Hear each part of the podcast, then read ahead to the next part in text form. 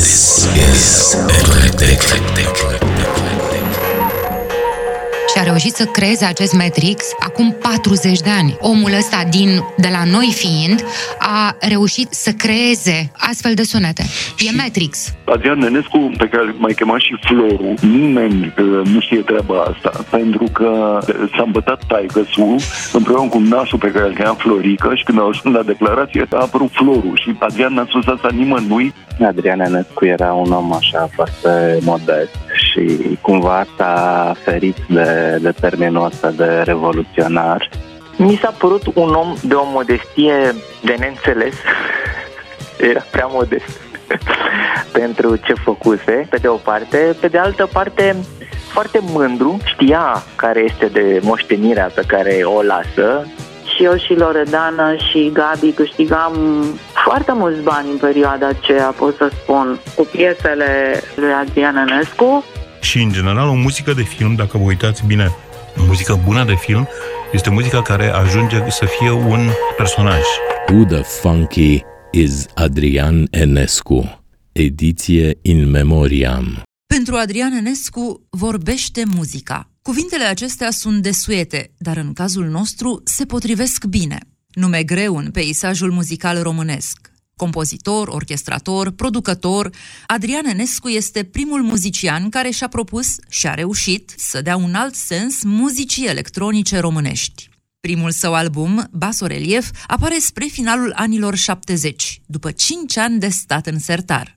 Poemul pop fusese considerat mistic de cenzura comunistă. Funky Synthesizer unu apare la începutul anilor optzeci. Combinația era neobișnuită pentru vremea aceea, un soi de jazz electronic, curajos și produs într-o manieră occidentală. Volumul doi păstrează aerul electronic, însă inspirația este muzica dansantă. Folosirea instrumentelor moderne face ca Adrian Enescu să fie considerat și un tehnolog. În anii optzeci, el a fost unul dintre primii muzicieni din România care a început să experimenteze cu sunete produse de sintetizatoare. Publicul larg începe să guste compoziția lui Enescu odată cu apariția albumului Loredanei Groza, Bună seara, iubito. Toate versurile sunt scrise de poetul Lucian Avramescu, iar la piesa care dă titlul albumului colaborează actorul Ion Caramitru. Acest fel de colaborare, featuring, cum o numim astăzi, fiind iarăși un lucru neobișnuit. Albumul se vinde în peste un milion de exemplare, un record greu de egalat și în ziua de azi. Colaborarea cu Loredana s-a prelungit. A urmat un alt album care s-a vândut la fel de bine. Revoluția nu a adus, așa cum speram, o diversificare a stilurilor muzicale. Adrian Enescu s-a orientat mai mult către muzica de film și de teatru. La începutul anilor două mii a reluat colaborarea cu Loredana, atunci când a prelucrat pentru ea patru teme clasice. Lucrul acesta a fost din nou o premieră în muzica românească, dar și punctul de încheiere a conturilor cu muzica pop. După Diva Inamorata a urmat lansări de compilații, dar și un album consacrat lui Johann Sebastian Bach, în care deconstruiește și reasamblează în manieră proprie compozițiile lui Bach. Pentru mai bine de o oră, bine ai venit în lumea lui Adrian Enescu. Who the Funky is Adrian Enescu? Ediție in memoriam. Suntem în anul două mii unu, la R F I România. Vocea este sugrumată de o emoție firească. Adrian Enescu chiar a fost unul dintre eroii copilăriei mele. Iar în acel moment aveam ocazia nu numai să stau de vorbă cu el, mai mult, să-i iau un interviu. Bun, îi dăm drumul, da? Da. Bună ziua, sunt Mihai Dinu. Astăzi invitatul nostru este domnul Adrian Enescu. Bună ziua! Bună ziua! Bine ați venit. În această ediție de This is Eclectic, în centrul atenției noastre stă albumul Funky Synthesizer doi. De ce tocmai el? Pentru că, în opinia mea, el a fost declanșatorul unei schimbări profunde în muzica pop. De la acel disc, popul din România a început o transformare. Din schlager am trecut la o nouă etapă, cea a hiturilor. Așa că, pe lângă niște mărturii ale unor oameni ce l-au cunoscut pe Adrian Enescu, vom parcurge Funky Synthesizer piesă cu piesă, revelație cu revelație. În plus, am apelat la primul, probabil, interviu pe care l-a dat la un radio privat și comercial, R F I România. Lucrul acesta s-a întâmplat în două mii unu. Demersul acestei ediții este nu de a închide un subiect, ci de a arăta cât de complex a fost ca muzician Adrian Enescu și de a lăsa deschise atâtea ferestre câte putem cuprinde. Pentru toate există un început, iar jurnalistul și realizatorul radio Horia Ghibuțiu ne spune un fapt mai puțin cunoscut și întâmplat în primele zile de viață ale lui Adrian. Adrian Enescu, pe care mai chema și Floru, nimeni nu știe treaba asta, pentru că s-a îmbătat taicăsul împreună cu nasul pe care îl chema Florică și când au ajuns la declarație a apărut Floru și Adrian n-a spus asta nimănui pentru că era rușine. Zice, dom'le, cum n-ai bătit mai n-am la domn că avea un optzeci și cinci înălțime, se cheme Florul. De pe aia, prin urmă, a mers pe burtă. Adrian Enescu a ales într-un mod unic muzica, ne spune în continuare Horia Ghibuțiu. Poveste de o frumusețe buimăcitoare, mi-a zis așa, stăteam pe podul Basarab și ascultam polifonia, care se compunea din ritmul eroților de tren, din aburii scoși de locomotive, combinat cu șuieratul grav sau țiuit, cu murmurul oamenilor, cu zgomotul mașinilor. Și aici dă decisiva. În scurt timp am devenit dirijorul, solistul și compozitorul acestui ansamblu. Așa și-a făcut el muzica. Asta este contribuția lui la cultura pop. Horia Ghibuțiu, jurnalist și realizator radio, dar toate lucrurile despre care vom vorbi în continuare nu s-ar fi întâmplat fără o pregătire academică. Pentru Adrian Enescu a fost la început facultatea de fizică atomică. Tata a vrut să fac o facultate serioasă și atunci a zis să fac, am intrat la fizică atomică. Pe vremea aia era un domn, un mare matematician care se numea Grigore Moisil. Dânsul a construit primul centru de calcul în România și erau niște calculatoare, mi-aduc aminte, imense pe tot peretele. Și eram fascinat de lucrul ăsta. Între timp începusem să fac muzică și după opt luni de zile m-am încarat de la fizică atomică, m-am dus și am început să mă pregătesc serios de muzică, m-am dat examen, am intrat la conservator și în sfârșit m-am dus acasă și am zis, domnilor, asta este fizică atomică, s-a terminat, am ajuns la conservator. Evident că am rămas cu, cu obsesia matematicii, cu obsesia perfecțiunii și cu obsesia discursurilor minunate a acestui mare om care a fost Grigore Moisil. Cum au reacționat părinții? Îngrozitor. Îngrozitor. Bineînțeles că nu făceam... Asta nu e meserie, nu? Asta e un hobby. Este momentul să ascultăm piesa de deschidere a albumului Funky Synthesizer doi, Cuvinte încrucișate.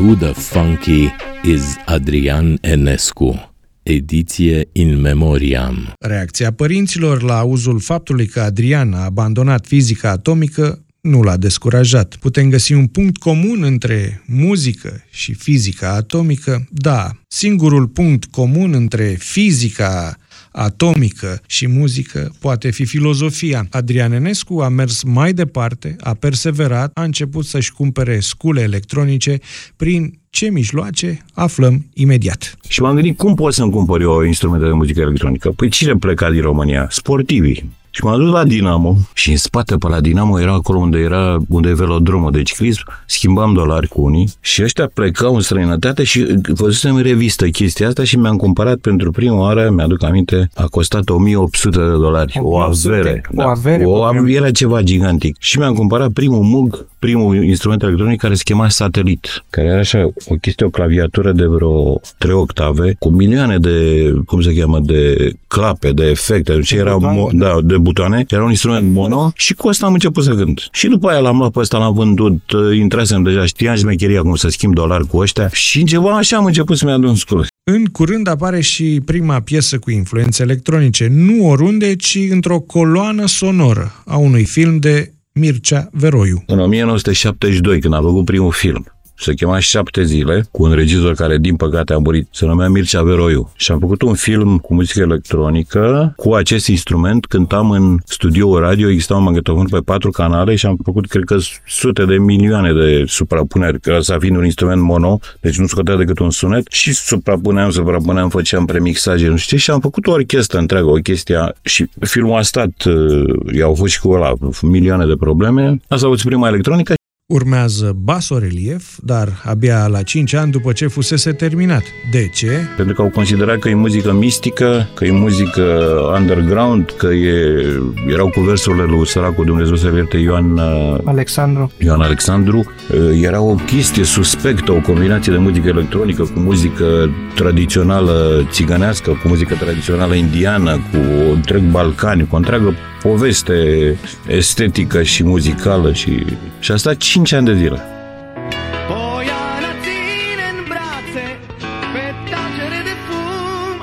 Mentorul lui Enescu, matematicianul Grigore Moisil, este pur și simplu oripilat de rezultat, cel mai probabil din cauza unei neînțelegeri a muzicii electronice în general. Însă Enescu vorbește cu umor de acea întâlnire cu Moisil. Mi-aduc aminte, după ce am făcut prima chestie electronică, m-am dus la domnul Moisil și am arătat și a zis, bă, ce asta e o tâmpenie, e o prostie sinistră, că trebuie să faci muzică simfonică, aia e muzică. Și domnul Moisil, și muzica simfonică, nu zic, este excepțional, dar și asta e o muzică, o să vedeți, nu vibrați deloc cu ea.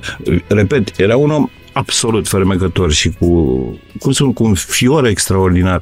N-a acceptat niciodată chestia asta. La fel de amuzantă mi s-a părut și prima întâlnire a lui Enescu cu un sintetizator, unul american, într-o expoziție de la Sala Dales, unde Adrian a fost însoțit de un alt mare compozitor și muzician român. Eram cu Dănuța Aldea la Sala Dales, că el și cu mine am fost pionierii muzicii electronice, iar prietenul lui B B Ionescu, împreună cu B B Ionescu, au construit primul sintetizator în România. Și am fost la Sala Dales, unde a fost o expoziție americană. Și au venit cu primul polimug. Și băiatul ăla care cânta, cânta Bach, nu știu ce, pe acolo, pe ăsta, și stăteam cu Dan, dom'le, să ne aducem, să nu ne aducem. Ne-am luat inima, îți dai seama, erau plini de securie, că nu știu ce, n-ai, și ne-am luat inima în dinți. O fine, l-am rugat de la dom'le, lasă-ne și pe noi să cântăm. Și am cântat, îți dai seama că Dan făcuse, era și el la conservator și știam amândoi, cântam Bach, nu știu ce. Și am început să cântăm, la care ăla, toți au rămas, încre, au încremenit, ne-am jucat acolo și a fost prima, prima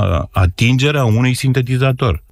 Primul, a fost primul sintetizator adus vreodată în România. Între atingerea și realizarea primului sintetizator a stat tot Grigore Moisil. Am fost împreună la expoziția asta americană de care spun, după care ne-am dus la domnul Moisil și la tot centrul de calcul și ne-am zis, domne, cum dracu să poate face să construim și noi?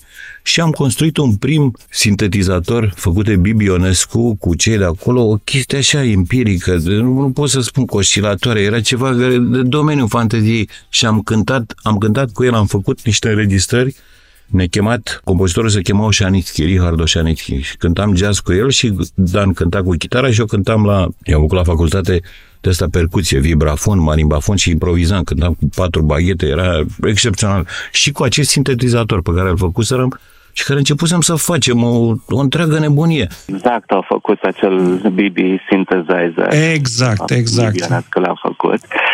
Și da, știu că inclusiv pentru, pentru albumul Funky Synthesizer a folosit foarte multe module recreate după scheme electronice de care au făcut rostele prin afară. Pe lângă sintetizatoare, adică multe module de efecte, reverb-uri, delay-uri, reconstruite după scheme electronice. Alin Zăbrăuțeanu, sound designer, urmează un bun exemplu de folosire a sintetizatorului. Sunetul din country style sugerează ceva tăios, rece, inuman, dar piesa are o muzicalitate evidentă.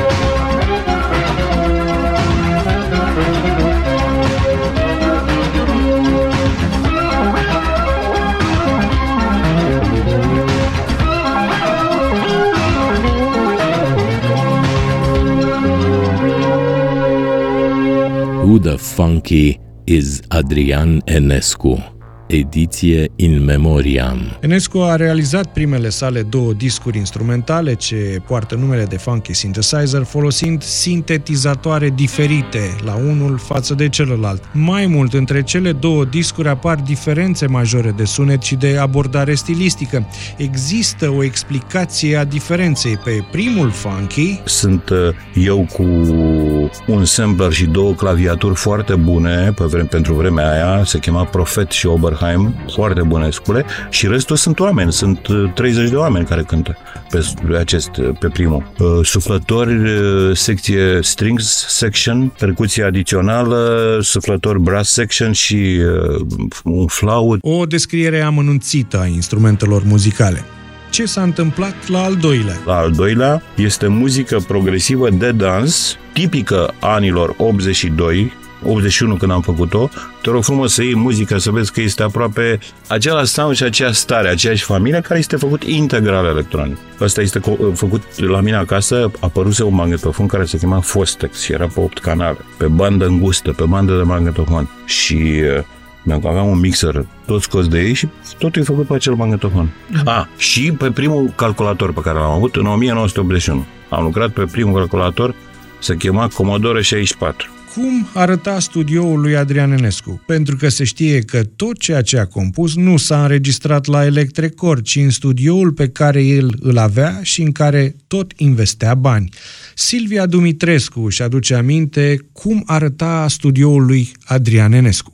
Avea cel mai dotat studio la vremea respectivă.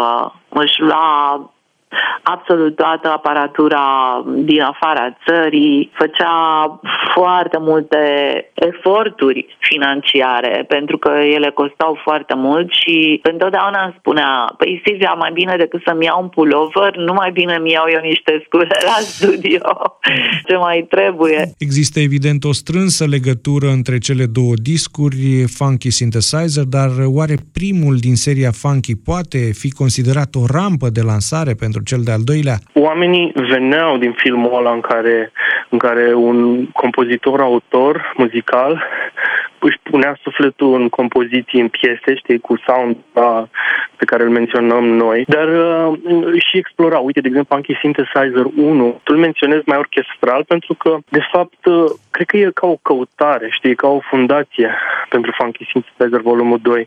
Andrei Bucurici, el însuși creator muzical și digital, este clar că Funky Synthesizer unu a cimentat drumul spre discul doi. Două albume le-a spune concept. Este momentul pentru o nouă piesă. Este ca o poezie.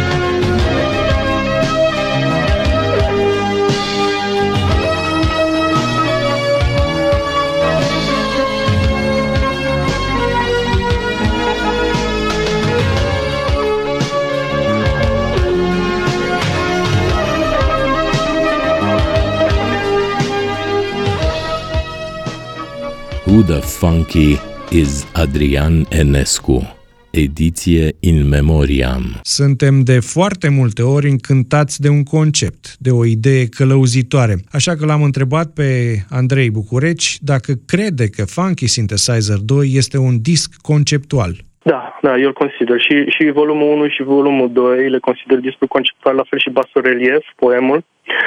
Și mi se pare că omului Adrian Enescu, compozitorului Adrian Enescu, i-a plăcut, artistului Adrian Enescu, i-a plăcut atât de mult să-și asume responsabilitate pentru ceea ce face și să meargă mai departe, încât s-a văzut, a făcut peste șaizeci de coloane sonore, știi? Adică era un autor și mergea până într-acolo încât, încât să asocieze clar muzica cu imagine, nu doar soundtrack-urile pe care le făcea. Eu îl consider un album concept. A fost sau nu Adrian Enescu un muzician revoluționar pentru România acelor vremuri? Alin Zăbrăuțeanu, sound designer, dar și muzician în proiectele Jazz Adez, Omlet și mai nou Balcan Taksim, încearcă un răspuns.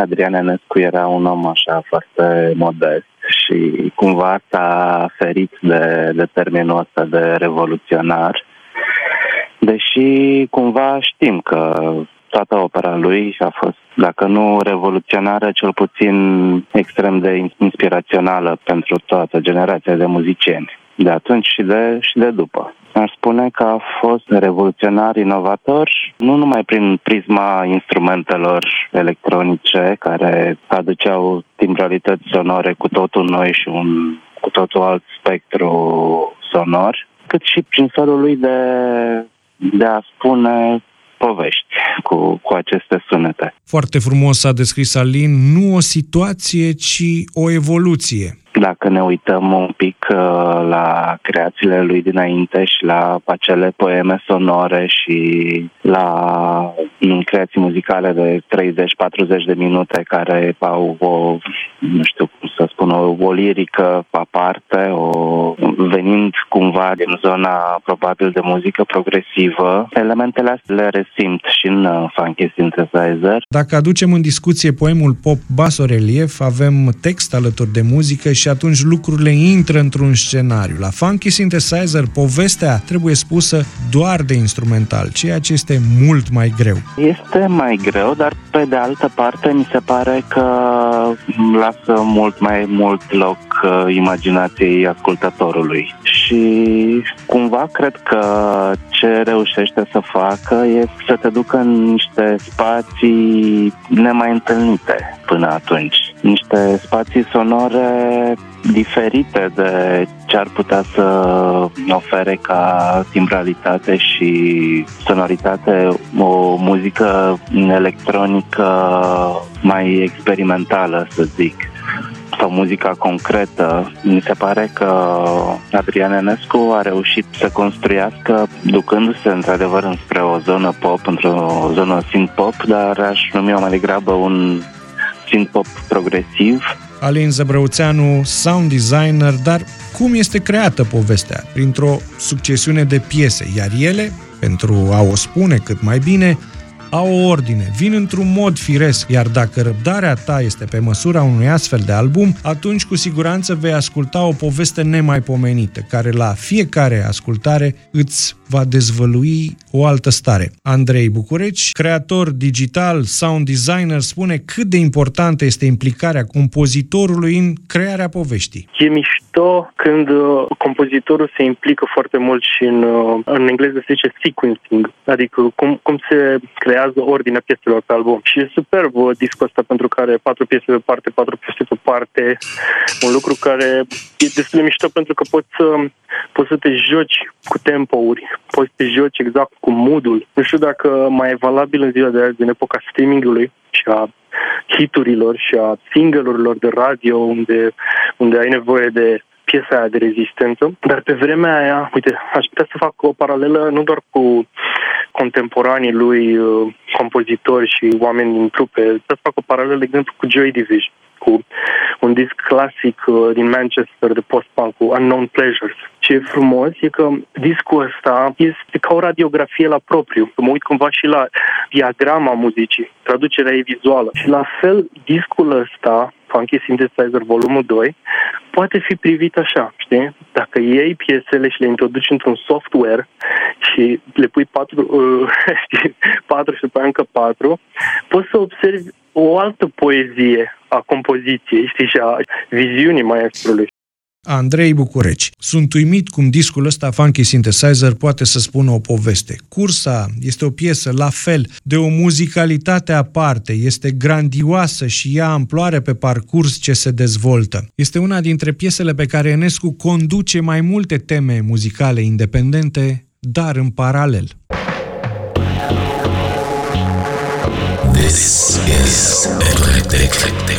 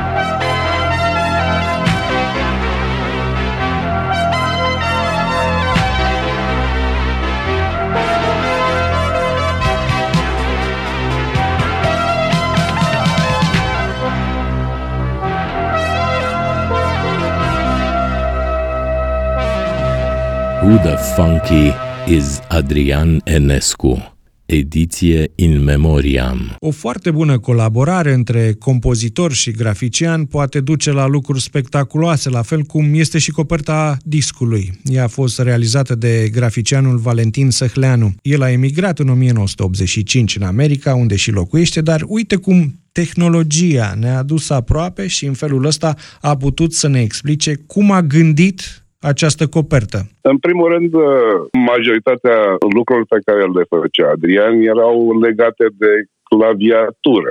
Până la urmă, un uh, Moog synthesizer sau un, un sintetizator din asta este o înregistrare electronică bazată pe uh, un input, pe folosirea unei claviaturi. Dar e cu totul altceva. Deci de unde și am, m-am gândit să pun firele alea de, cu ștechere, cu, pentru pus în priză, pentru că în cazul lui Adrian era vorba despre o educație de tip clasic muzicală pe care a transmis-o, a transpus-o în, în formatul cultural și nou al uh, muzicii electronice. Combinația asta de un pian foarte vechi cu niște legături electrice, plus muzica extraordinar de, de complexă, care este mai puțin monocromă. Așa că asta a fost ideea, să combin o fotografie a unui pian vechi cu niște lucruri care o aduc în contemporaneitate. Valentin Săhleanu ne explică puțin și meșteșugul prin care a realizat coperta Funky Synthesizer doi. Din punct de vedere strict tehnic, eu am căutat și am găsit uh, niște gravuri. La începutul secolului douăzeci nu exista fotografie folosită în dicționare și atunci am găsit o gravură dintr-un catalog de muzică a acestui pian. Am fotografiat acea gravură și am mărit-o în laboratorul fotografic pe care îl aveam, făcând-o numai alb-negru, am decupat fotografia respectiv și am lipit-o pe fondul pe care îl suflasem înainte cu aerograf culorile respective. Până la urmă ar fi o tehnică de colaj? E o tehnică mixtă. Fotografie combinată cu aerograf, combinată cu tempera, literele de pildă Dan erau făcute în acuarelă, tempera și creioane colorate. Adică este o tehnică mixtă. Nimic nu este lăsat la voia interpretării. Totul are o explicație. Din nou, Valentin Săhleanu, grafician. Scrisul acela, adică sigla respectivă, Funky Synthesizer, a fost una din variantele pe care l-am făcut pentru primul disc pentru Adrian. Pe vremea aia eram foarte preocupat de uh, grafica, de logo, de uh, siglă. Mergeam la Biblioteca Americană și mă uitam la cărțile de grafică din perioada respectivă și uh, tot scrisul ăla a fost până la urmă o, o combinație de litere pe care varianta inițială pentru primul lui disc, pe urmă răsucită la o sută optzeci de grade în oglindă. Deci era un, un fel de bloc de litere. Am folosit sigla asta pe care o aveam deja desenată, tot așa, fotografiată, decupată și pusă peste fotografia pianului dintr-un catalog de gravuri din începutul secolului douăzeci și toată chestia asta a făcută fondul acela colorat. La Funky Synthesizer doi m-a mirat tot timpul dispunerea la andala, după mintea mea, a literelor ce formau cuvântul dance. Dar a existat o logică pentru care ele erau și diferite ca formă, dar și aranjate într-o dispunere ciudată. Revine Valentin Săhleanu, graficianul albumului Funky Synthesizer doi. Dispoziția literelor din cuvântul Dan și toată, toată atmosfera coperții respective este o trimitere la compozițiile suprarealismului din la începutul secolului douăzeci cu De Chirico, unde lucrurile erau într-o perspectivă foarte îndepărtată și oarecum sublim se referea și la faptul că eu eram în curs de plecare din România, așa că perspectiva asta avea un, probabil subliminal a avut o intenție. Dansul sunt cinci litere, așa. Erau piese individuale și de sine stătătoare, așa că a rupe cuvântul în cinci litere care stau de sine stătător într-un peisaj. Era iarăși o trimitere la faptul că este o, o compoziție complexă și este o suită, de fapt. Valentin Săhleanu spune că a realizat coperta după ce a ascultat în studioul lui Adrian Enescu în întregime albumul Funky Synthesizer doi. Studioul lui de înregistrare, care era o cameră în apartamentul lui, era ceva dintr-un film științifico-fantastic pentru mine. Mi-a pus căștile, a zis, ascultă asta, fii atent. Era un om foarte adânc în gândirea muzicii lui. Așa că, desigur că am ascultat uh, și de atunci, adică și atunci la primul disc și la al doilea, care era un pic uh, diferit de primul. Adică numele de Funky Synthesizer era că funk are mai multe conotații în limba engleză. Unele sunt legate de o anumită capacitate de a fi jucăuș, de a fi uh, labil și ludic. Are și o conotație mai puțin, dar la care cred că Adrian nu se gândea, și anume o stare de dorință de a nu face nimic.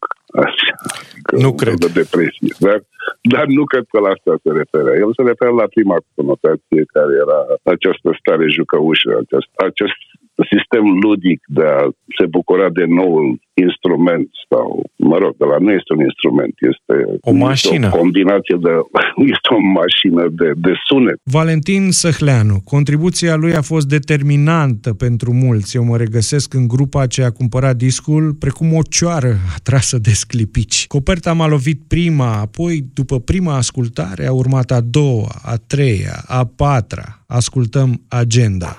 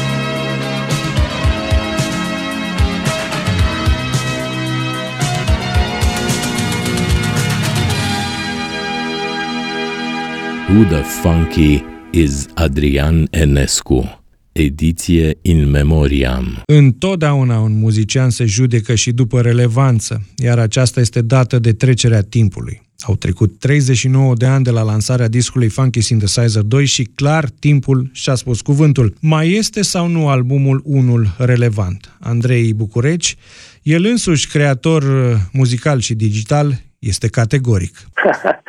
Mihai, eu încă cred că este la fel de relevant și chiar dacă, știi, discul ăsta, la fel ca Funky Synthesizer unu, se vede ca părțin, știi, de, de o anumită decadă, știi, ăsta anii optzeci, Funky Synthesizer unu, anii șaptezeci.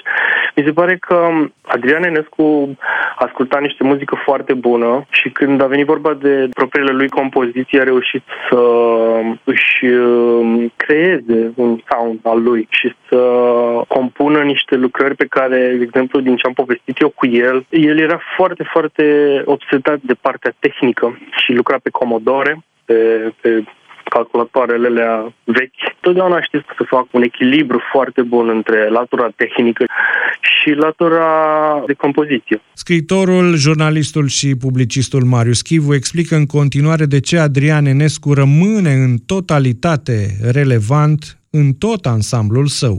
E o întrebare bună care necesită două abordări, ca să spun așa. În primul rând, cred că răspunsul e pozitiv în ambele, în ambele situații. Unu, mai întâi pentru că trăim o epocă în care muzica electronică este recuperată aproape tot ce se cântă în momentul ăsta de către trupele tinere din Europa sau din America, înglobează etosul și soundurile muzicii electronice din anii șaptezeci-optzeci. Pe de o parte. Pe de altă parte, la noi este un trend de recuperare a patrimoniului, ca să zic așa, muzical de dinainte de optzeci și nouă. Niște inițiative precum discoteca sau arhiva de sunet, asta fac deja de ani buni de zile. Deci, pe de o parte, cred că Adrian Enescu este, cum să-i spun, John Carpenter al nostru, dacă comparația e bună. Este, da.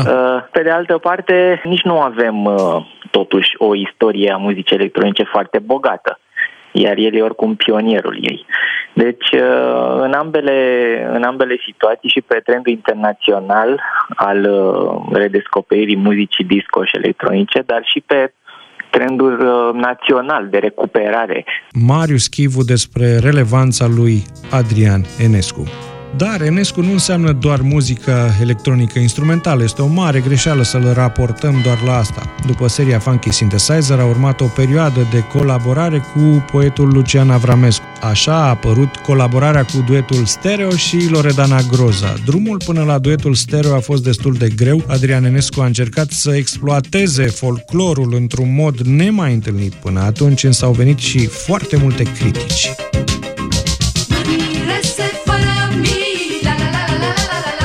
Prima oară am făcut niște piese, prelucrări de muzică populară. Am făcut patru prelucrări de muzică populară și două prelucrări de muzică țigănească. Nu vă supărați, sunt foarte muzical. Mi-aduc aminte, au, au cântat la Sala Palatului, s-a filmat și s-a oprit. Că au zis că ne batem joc, că îmi bat joc de folclor românesc.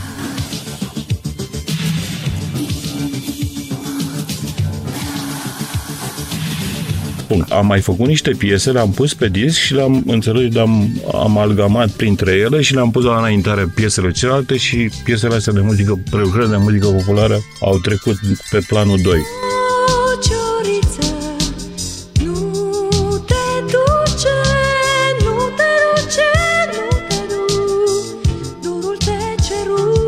În două mii unu, în acel interviu pe care l-am realizat cu Adrian Enescu, am atins și problema manelelor. Ele se înfiripau ușor în media românească, iar Enescu a făcut și niște previziuni. Hai să vedem cât de reale au fost ele. Manelele. Manelele sunt o combinație de muzică arăbească, grecească și țigănească. Acum avem compozitori, cântăreți și foarte mulți oameni care vor asculta. Sunt convins că peste nu știu când, dar va fi festival de manele. Și evident se vor cizela, se vor nu știu ce, dar eu cred că e în gena acestui popor să placă această muzică. Suntem la porțile Orientului, oameni buni. Este o mixtură de, de gene, de... Ăsta este adevărul. Am făcut cu Loredana, o să râzi, în optzeci și nouă, o prelucrare după muzică țigănească. făcut-o pe dans. Loredana nu cu asta ne-a rămas în minte. A apelat abia în două mii douăzeci și unu, nu la unul, ci la o întreagă echipă de corifei ai genului. Distanța dintre primele colaborări cu Adrian Enescu și actuala stare muzicală a vedetei autohtone este mare. Loredana a avut și ceva noroc. Adrian Enescu alesese pe Sorina Molvai, dar aceasta a plecat în Canada și proiectul a trebuit reluat cu altă solistă.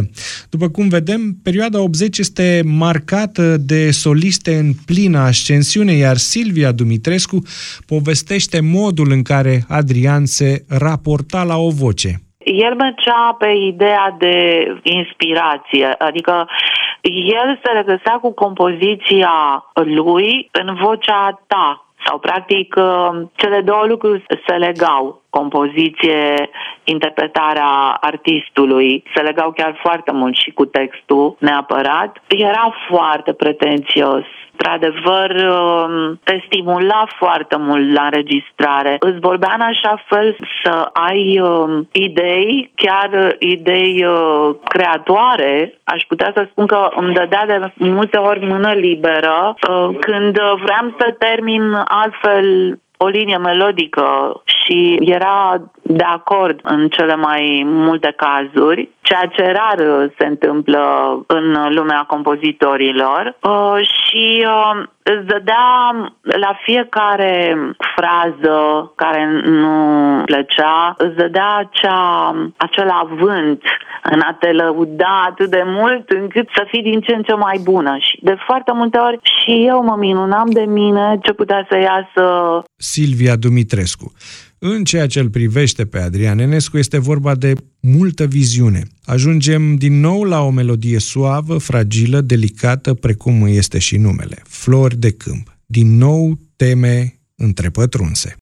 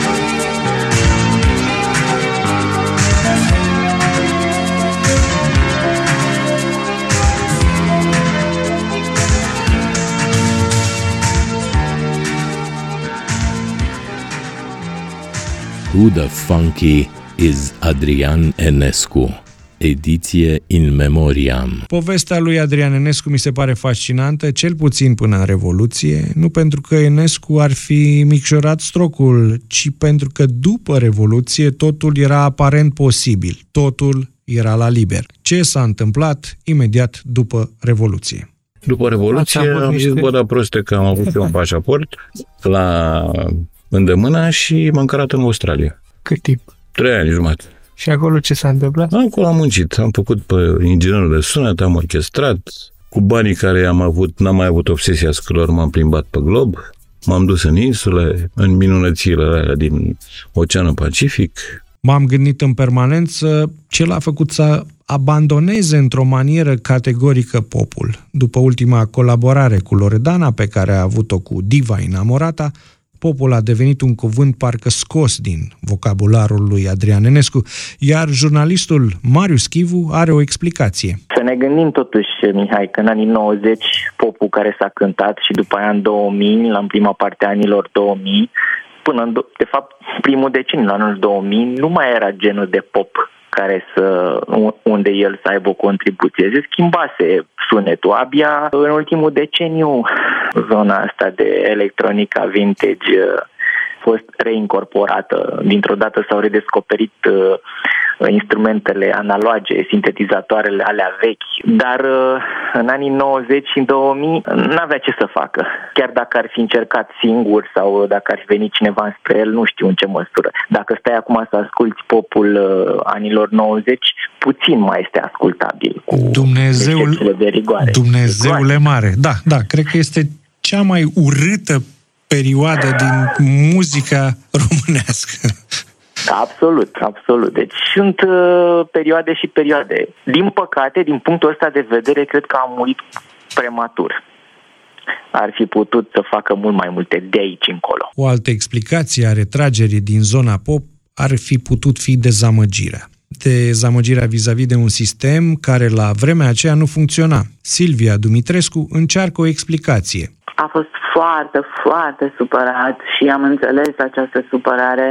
În perioada aceea nu prea se respecta legea asta cu drepturile de autor, oricum suma era nesemnificativă, dar măcar dacă s-ar fi respectat, cred că ar fi fost totuși mulțumit că nu, nu muncea așa în zadar. Adică și eu și Loredana și Gabi câștigam foarte mulți bani în perioada aceea, pot să spun, cu piesele lui Adrian Enescu. Cum spuneam, este o mare greșeală să-l raportăm pe Adrian Enescu doar la muzica instrumentală sau doar la cea pop.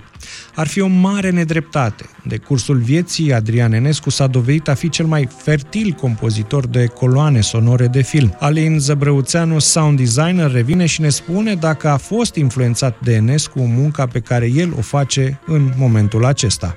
Absolut. Și am fost de la, de la bun început, tocmai prin toată această paletă sonoră pe care, pe care o abordează. E foarte interesant cum se dezvoltă o muzică pornind de la, de la imagine sau la fel în cazul muzicii de teatru, spre exemplu, pornind de la, de la un scenariu sau de la punerea în scenă, efectiv. E o abordare diferită și la fel cred că te poartă cumva în zone diferite față de o creație muzicală de sine stătătoare. Muzica de film presupune o altă filozofie, susține o imagine, îi dă tărie, o însoțește, te face să simți altfel o anumită scenă, îi dă amploare, o hiperbolizează. La prima mână toți cred că e simplu să fii compozitor de muzică de film, că scrii o temă și aia se repetă, să nu știu ce. Dar nu înseamnă numai asta, înseamnă foarte multe uh, calcule, să le spunem aproape... Matematice? Să le zicem matematice, pentru că punctele de maximă și punctele de minimă care se există în scena respectivă, tu trebuie să le subliniezi și atunci există nuanțele, există foarte multe zgomote care au importanță în scena respectivă, crescendo, gradarea lor, anticiparea unor stări, anticiparea unor scene, contrapunctul însă și al muzicii. Ce înseamnă contrapunctul? Ca o scenă să fie, zicem, să fie o scenă liniștită și muzica să fie încărcată, să aibă o tensiune în ea care să, să prevestească exact, ceva. Să fie, să spună mai mult. Și în general, o muzică de film, dacă vă uitați bine muzică bună de film este muzica care ajunge să fie un personaj. Jurnalistul și realizatorul radio Horia Ghibuțiu, un cunoscător al fenomenului cinematografic al decadei opt, face o scurtă trecere în revista unor filme a căror coloană sonoră a fost compusă de Adrian Enescu. În concurs, în o mie nouă sute optzeci și doi, în sfârșitul nopții, în Să mor rănit din dragoste de viață, optzeci și trei, Faleze de nisip, chiar un film excelent. Excepțional chiar. Retras, Ringu, retras, retras foarte, sigur, foarte da, da, repede. Da, da, da, da. Ringu, o mizerie. Patriotan, dar cu muzică bună, Pas în doi. Tot așa, un, nu e un film rău al lui Pisa. Îl întrerup puțin pe Horia pentru a evidenția tema muzicală a filmului Pas în doi. Ea poate fi așezată pe același palier cu o alta, desigur mult mai celebră, cea din Blade Runner. Și las pe Horia în continuare. Nu mai zic de Septembrie, care a fost înainte, sau Ciulandra în optzeci și cinci, unde Ciulandra are tema aia la sintetizator, presupun că este o duel și e cu totul și cu totul ieșită din comun. E, genul ăsta de muzică i-a făcut pe oameni să asiste uluiți la ceva ce nu mai auziseră decât în străinătate. Evident că eu pe vremea aia, sigur, ascultam și eu Catotomul pe nașpa, Vangelis, Jean-Michel Jarre, Tangerine Dream, ok, cine mai făcea muzică de tipul ăsta. Însă e foarte interesant că până nu a venit Jean-Michel Jarre în București, nu l-am înțeles cu adevărat pe Adrian Enescu. Pentru că Jean-Michel Jarre a venit cu niște tranzistoare, cu niște diode. Da, da, da, da, da. Lucruri pe care le făcuse el, ori era în mod evident că mai important în acel moment nu era neapărat tema muzicală, zic, cât e de melodioasă și de redonabilă și așa mai departe, ci propagarea sunetului. Sunetul care, cum să spun, se decoșea precum foile unei cepe. Horia Ghibuțiu despre importanța sunetului. Odată rezolvată această problemă, calea spre muzicalitate este deschisă. Punct contra punct.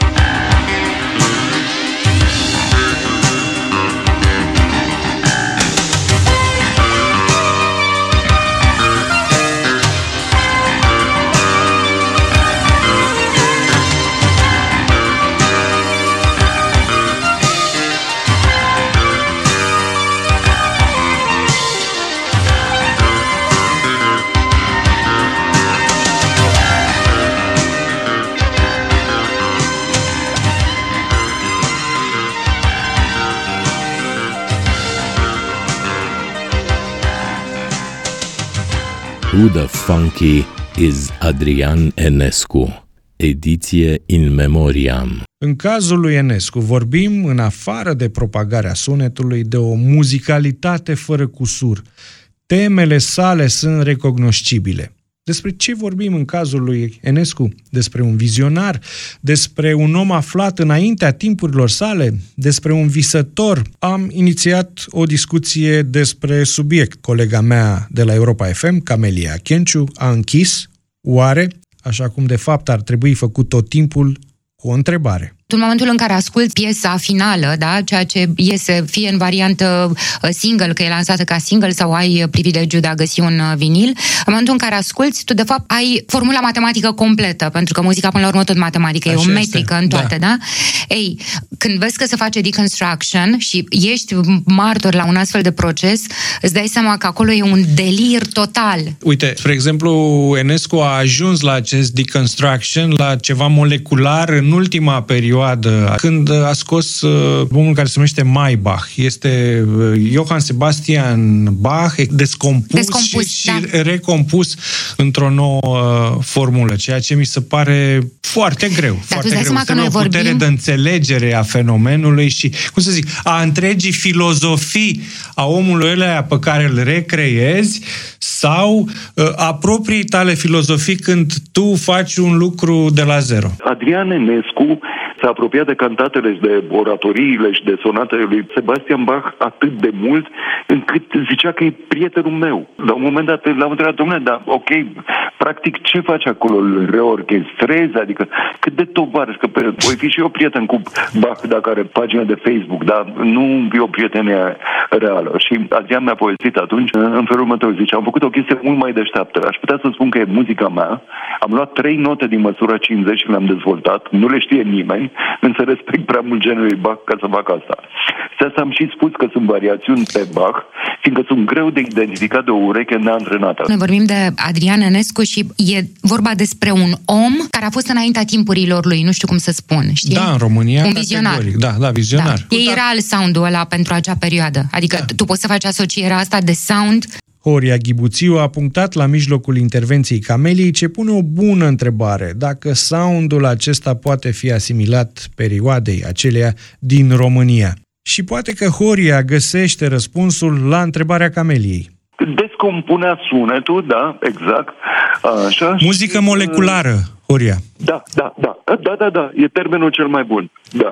Și foarte interesant că el făcea muzică prin mijloace muzicii moleculare, ceea ce în limba română avem o definiție, din păcate, și desuetă, și de toată jena, și care nu exprimă ceea ce, de fapt, totuși, Adrian, ca mulți alți compozitori, făcea pe vremea aceea. Este un termen care ne vine din italiană, muzica legeră, și noi l-am tradus muzică ușoară. Segmentul ăsta de muzică ușoară, datorită contribuției lui Adrian Enescu, a reprezentat una dintre filele cele mai încărcate ale culturii pop din anii șaptezeci, optzeci, nouăzeci. Era Adrian un compozitor trei sute șaizeci de grade. Și până la urmă, unde ne aflăm când vorbim despre muzica lui Adrian Enescu? Păi e un matrix al muzicii până la urmă. Ăsta e un matrix și a reușit să creeze acest matrix acum patruzeci de ani. Știu că noi aici în România am, am accesat da, diverse genuri curente muzicale mult mai târziu, dar totuși omul ăsta din, de la noi fiind a reușit să, să creeze astfel de sunete. Și... e matrix. Camelia Chenciu, realizator radio, transformarea muzicii pop a început cu aceste două discuri ce înglobează în numele lor cuvântul funky. Ambele, dar mai ales volumul doi, au pornit o transformare a muzicii pop în România. Rând pe rând, duetul Stereo.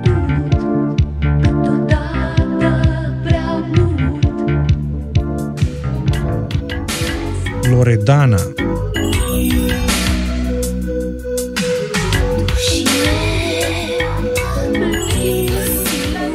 Silvia Dumitrescu.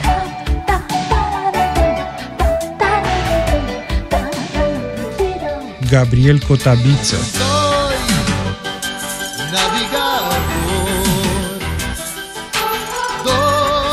Aura Urzicianu. Până și Angela Similea.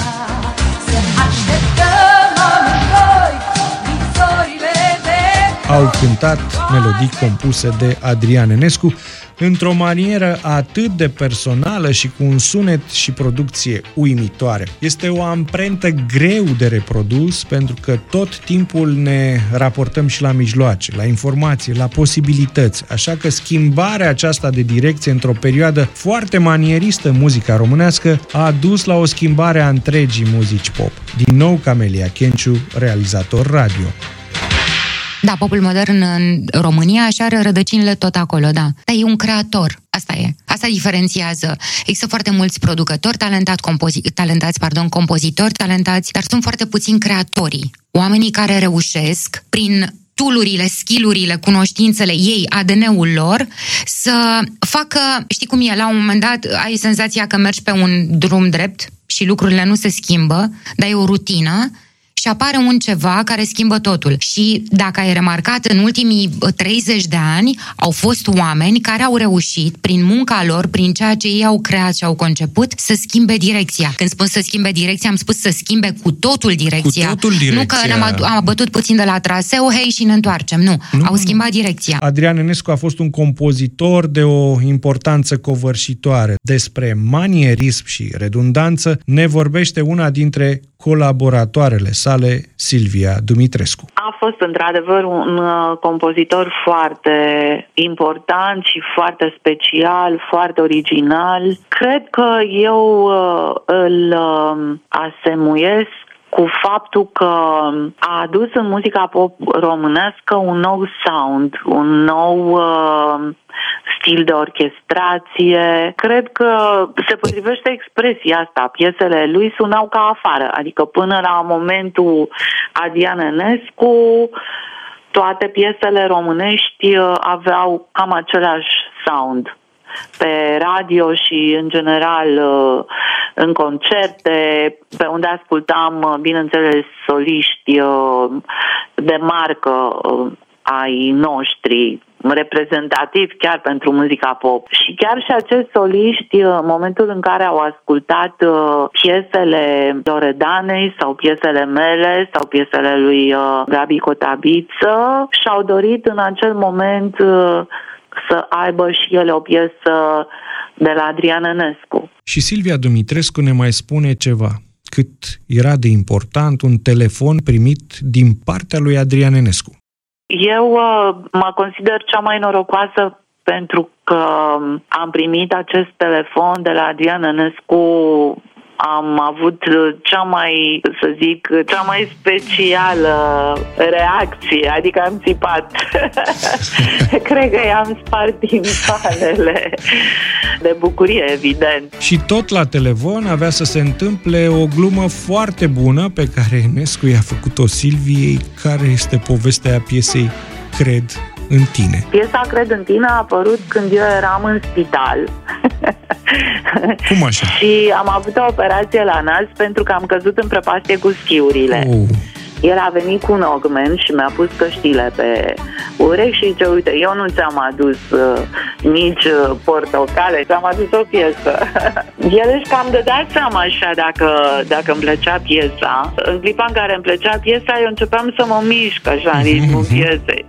Îți dai seama ce figuri aveau cei care erau pe hol, doctori, asistente care erau în trecere pe acolo și mă vedeau pe mine cu mâinile pe sus și cu masca pe față. Și el a plecat, a zis, bun, am ascultat, și-a luat căștile și a zis, mă bucur că îți place. Eu am scos un țipăt așa și a plecat. S-a dus să vorbească cu viitorul textier al piesei. Când am ajuns acasă, în sfârșit trecusem de perioada aceea neagră, primesc un telefon. Adrian Enescu la telefon. Da, domnule Enescu, ce mai faceți? Zice, măi, uite, am primit acum textul. Iau hârtie și un creion și scrie. Și eu am zis, imediat, imediat, și începe să dicteze. Cred în tine, eu scriam, cred în tine. Cred în fabrici, mine și uzină. Cred în tine, orice și semină fericirea. Era să-mi cadă creionul din mână, zic, nu, nu se poate. Și el, când a văzut că am făcut așa o pauză, zice, hai, scrie! Mamă, eu ca să nu fac scandal am zis, hai, totul să scriu, sper că nu e ăsta textul. Și pe urmă, cred mai tare, eu scriam, cred mai tare. Și când a zis, îmi țărănimă și clasa muncitoare, am zis, haideți domnule, cu că eu nu cânt așa ceva. Da, asta era o glumă a lui. Da.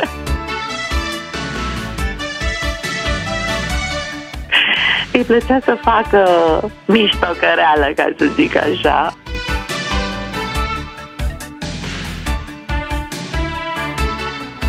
Bineînțeles că mi-a dictat după aceea adevăratul text. Cred în tine, dulce și semină fericire. Cred în tine, tu ești în inima și în privire. Știu prea bine, voi iubi o lume lângă tine. Cred în tine, dulce și semină.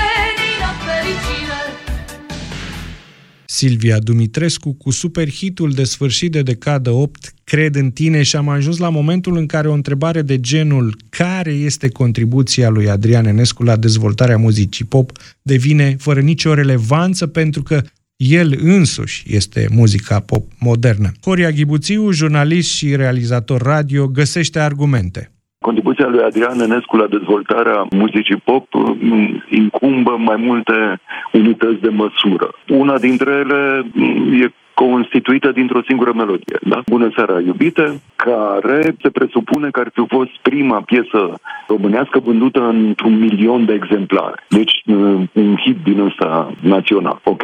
Ăsta e desigur doar un exemplu. Marea, de necuantificat, aș zice, contribuția lui Adrian Enescu la muzica pop e latura electronică, pentru că evident a fost un pionier al muzicii electronice, muzica spațială pe care a compus-o, tot ceea ce a făcut el în filmele românești, care au făcut de pildă un puști ca pe mine, aveam paisprezece cincisprezece ani când descopeream filme superbe, rectific, nu toate filmele erau superbe, asta dar e. Bă, muzica era cu totul și cu totul neașteptată. Și tot, Horia adaugă, totul a plecat de acolo, de sub podul Grand, din groapa cu Țaridei, din vechiul București, vechea Griviță. Și din cântatul la acordeon, văzând filme. Exact, foarte mișto, da, mă bucur că ai pomenit detaliul ăsta. Or, da, așa s-a născut muzica mânească electronică, literalmente unică. Bună seara, iubito! Adrian Enescu, așa cum spunea Horia la un moment dat, a fost compozitorul trei sute șaizeci de grade, care a știut în permanență, chiar dacă experimenta, de unde pornește și mai ales unde vrea să ajungă. Știa forma și sound-ul pe care trebuia să le obțină la final.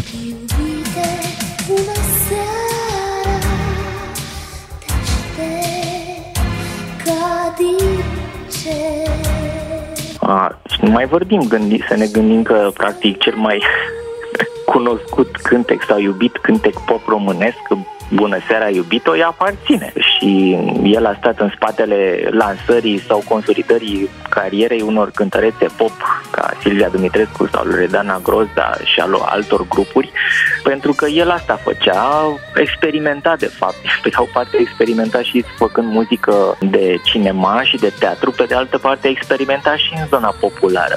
Voia să vadă în ce măsură, pentru că el credea că muzica electronică, locul ei este în, la radio și în discoteci. Deci cumva ar fi putut să stea la locul lui și să experimenteze, dar i-a plăcut să iasă și în zona de radio. Și să nu uităm că nu făcea, nu se ocupa doar de orchestrație, dar se ocupa și de versuri și de lucrul cântărețelor atunci când le prelua și le propunea să înregistreze un, un album. Avea o întreagă viziune despre ce înseamnă un star pop în limitele vremurilor și, bineînțeles, văzând și ce se întâmplă pe afară. Marius Chivu a realizat în revista culturală Dilema Veche și un dosar despre muzica electronică. Enescu nu putea lipsi dintr-un asemenea demers, iar Marius a realizat un interviu cu foarte multe detalii, ocazie cu care l-a și cunoscut pe Enescu. Ce l-a frapat pe Marius? E adevărat, împreună cu Paul Breazu, cronicarul nostru muzical, i-am făcut o vizită și am înregistrat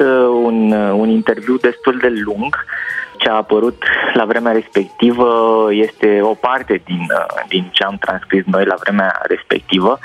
Mi s-a părut un om de o modestie de neînțeles. Era prea modest pentru ce făcuse, pe de o parte. Pe de altă parte, foarte mândru, știa care este de moștenirea pe care o lasă, știa care e valoarea ei, însă era și puțin amărât pentru că părea că nu e suficient de evaluat, da, subevaluat de o piață care oricum este, o piață muzicală la noi, care oricum este din multe puncte de vedere deficitară. Pe de altă parte, se, se bucurase și se bucura încă de atenția celor care făceau muzică electronică și care îl cunoșteau. Jurnalistul Marius Chivu l-a caracterizat scurt și concis pe Adrian Enescu. Bună seara, iubito. Te aștept ca și când numai dragostea noastră ar fi pe pământ, mai presus de măriri, de căderi, de cuvânt. Bună seara, iubito. Te aștept ca și când...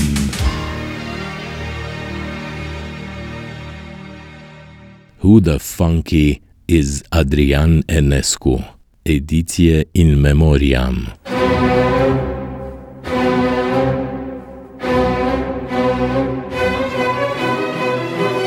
Funky Synthesizer doi se încheie cu o piesă ce pare o recapitulare.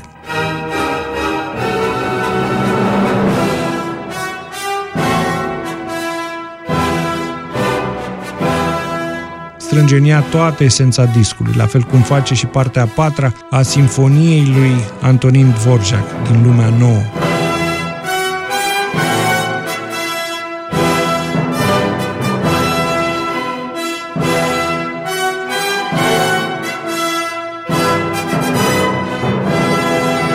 În vis ne arată de ce muzica este importantă într-o manieră spectaculoasă. Piesa crește. Din nou, temele sunt așezate în straturi, iar pe finalul ei Adrian Enescu dirigează din fața unei claviaturi o întreagă lume la care uneori avem acces doar în vis.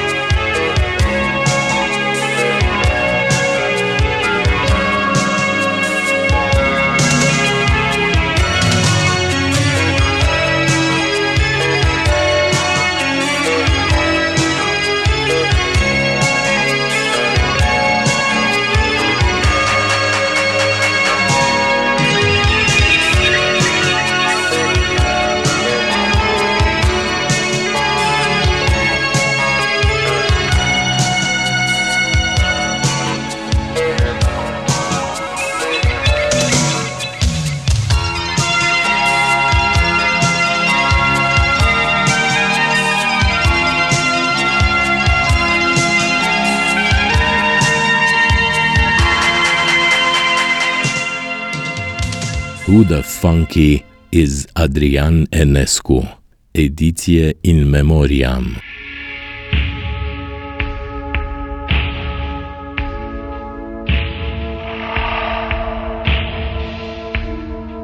Profetul Auru și Ardelenii este filmul care mi-a făcut cunoștință cu Adrian Enescu. La vremea aceea, tata făcuse rost de un abonament, da, exista așa ceva, pe un an la cinematograful favorit.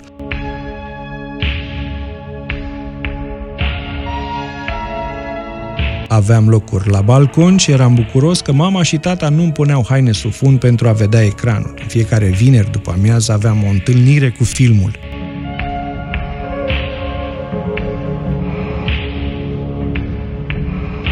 A urmat apoi Artista, Dolarii și Ardelenii, Septembrie, Revanșa sau Pruncul, Petrolul și Ardelenii. În tot acest timp nu mi-am pus nicio clipă problema celui care compune muzica, pe care o consideram un adjuvant, util.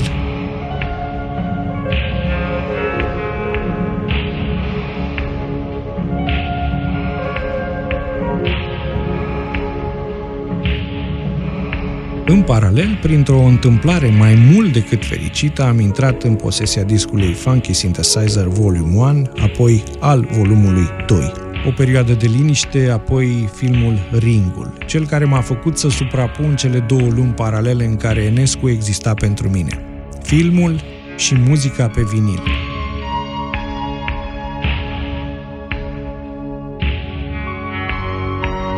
Din momentul acesta, prietenul necunoscut a ieșit la iveală.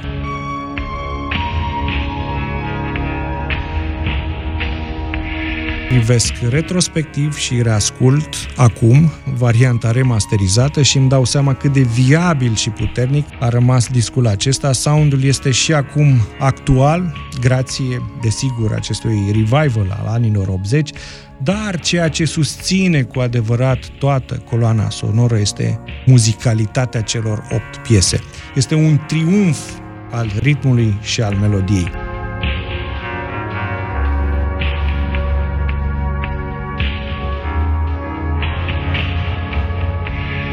Dar, dincolo de toate, Adrian Enescu a reprezentat tot timpul, dar tot timpul o emblemă și un model de creativitate, știință și modestie, care pentru un copil de cincisprezece ani a cântărit enorm.